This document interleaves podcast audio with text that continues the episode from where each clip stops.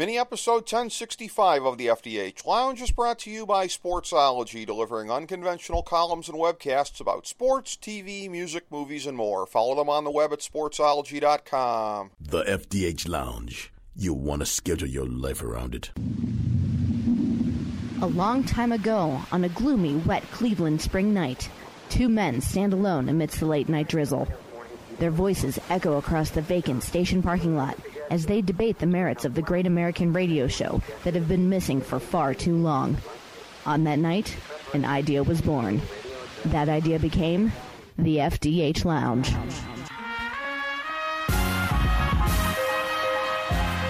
Welcome to the FDH Lounge. Welcome to FDH Lounge Mini episode 1065. I'm FDH managing partner Rick Morris here with our Week 12 preview for the 2018 NFL season. Coming into last week, we were on pace for our third season above 52.4% for all picks, and instead of continuing to make a run at that historic mark, we instead had a historic flop, falling from profitable to all the way below 500 in one week. We did lose two games by half a point, one by a point, and had two pushes, so we were about a cumulative touchdown across five games from a respectable week, but beyond that, there's no polishing this turd. We went 1, 10, and 2, bringing us to 74, 76, and 8 on the season. We went 0 and 3 on the Big Three and 0 and 1 on the lock, making us 18 and 15 and 6 and 5 on those respectively. This week's got to go better, one would think anyway. Coming off of their epic Monday night game, the Rams and Chiefs are on a well-deserved bye. Opening the Thanksgiving slate, it's an old classic Thanksgiving battle with high stakes this time between the Bears and Lions at Ford Field. The home team's getting a field goal. Chicago's coming in off a hugely emotional win on a short week without Mitch Trubisky, and Detroit sometimes rises up in these Turkey Day games, so we'll be on the home dog. Will Clint Longley be performing the ceremonial coin flip for this one? It's the unlikely frontrunners in the NFC East, the Redskins, at Dallas, with the Cowboys laying a touchdown down from nine. Even the back door should be closed, considering that DC is making a QB change on a short week. A Thanksgiving Day filled with divisional rivalries climaxes with two teams heading in opposite directions. It's the Falcons coming to the Mercedes-Benz Superdome getting 11 and a half down from two touchdowns. The Saints have been on such a roll that this line is asking way too much on a short week against a desperate team with an explosive offense like Atlanta.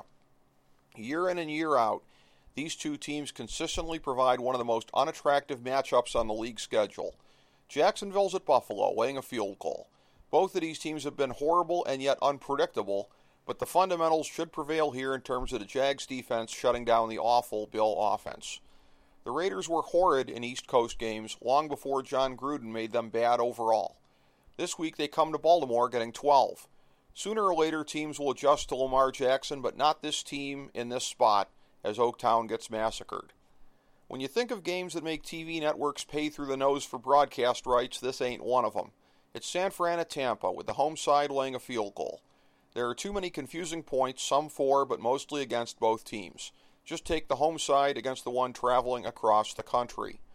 This next game is one of two annual reminders about what would have been different had Bill Belichick not scribbled, I resign as HC of the NYJ at the turn of the millennium. The Pats come to the Meadowlands, laying 11.5 up from 9.5. Like Buffalo and Jacksonville, the Jets have been both bad and still unpredictable, so rather than forecast the ass beating that they should get here, we'll look for Sam Darnold to rise up and get them through the back door. If the Chargers can't use this for a bounce back game, then they'll never be past their underachieving days. The Cardinals come into the junior college soccer stadium getting 13 and a half up from 13.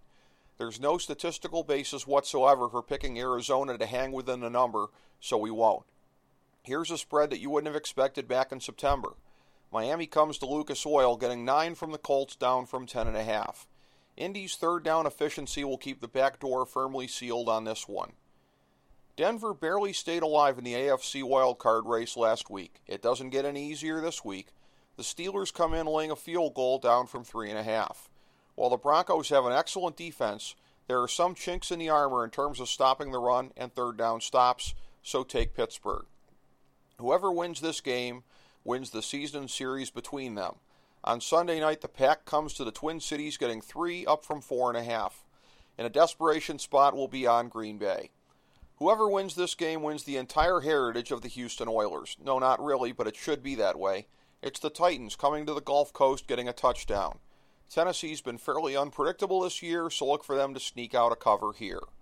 Now for the big three. It's Russell versus Cam in what may be a steel death match for one of the two remaining playoff spots. The Panthers are laying the cliche field goal in Charlotte. This feels like the end of Carolina's recent swoon. The Battle of Ohio was fueled by a great coach fired by Cleveland heading south. No, not Hue Jackson, it was Paul Brown. The Bengals are laying the cliche home field goal this week. Extra motivation for the Browns plus improved coaching leads to an outright win on the road. Here's the thousand star gold plated lock of the millennium for NFL Week 12. Just how doomed are the Eagles? This game will tell a lot as the Giants come in getting a touchdown. Phillies burned us a few times, but we'll keep coming back for more as they'll prove us right eventually and hopefully here. Thank you for joining us for this mini episode of the FDH Lounge. As we bring the show to a close, we would like to extend our deepest gratitude to NBC, CBS, ABC, Fox, all Clear Channel affiliates, TNT, TBS, USA, UPN, Deadspin.com, YouTube.com, YTMND.com, MySpace.com, various blogs, Fox News, CNN, CNBC, MSNBC, IamBoard.com, Billboard.com, Google.com, ESPN, ESPN2, ESPN News, ESPN Classic, NBA TV, NFL Network, Sports Time Ohio, Athlon Magazine, Comedy Central, Cartoon Network, The Boomerang Channel, QVC, BET, The Spice Channel, Steno Notebooks, Manwich, Papermate Office Supplies, waitresses, strippers, bartenders, garbage men, janitors, microwave popcorn, the writers of The Office, Scrubs, Entourage, My Name is Earl, Oz, Metalocalypse and the Boondocks, Aquafina, and the periodic table of elements.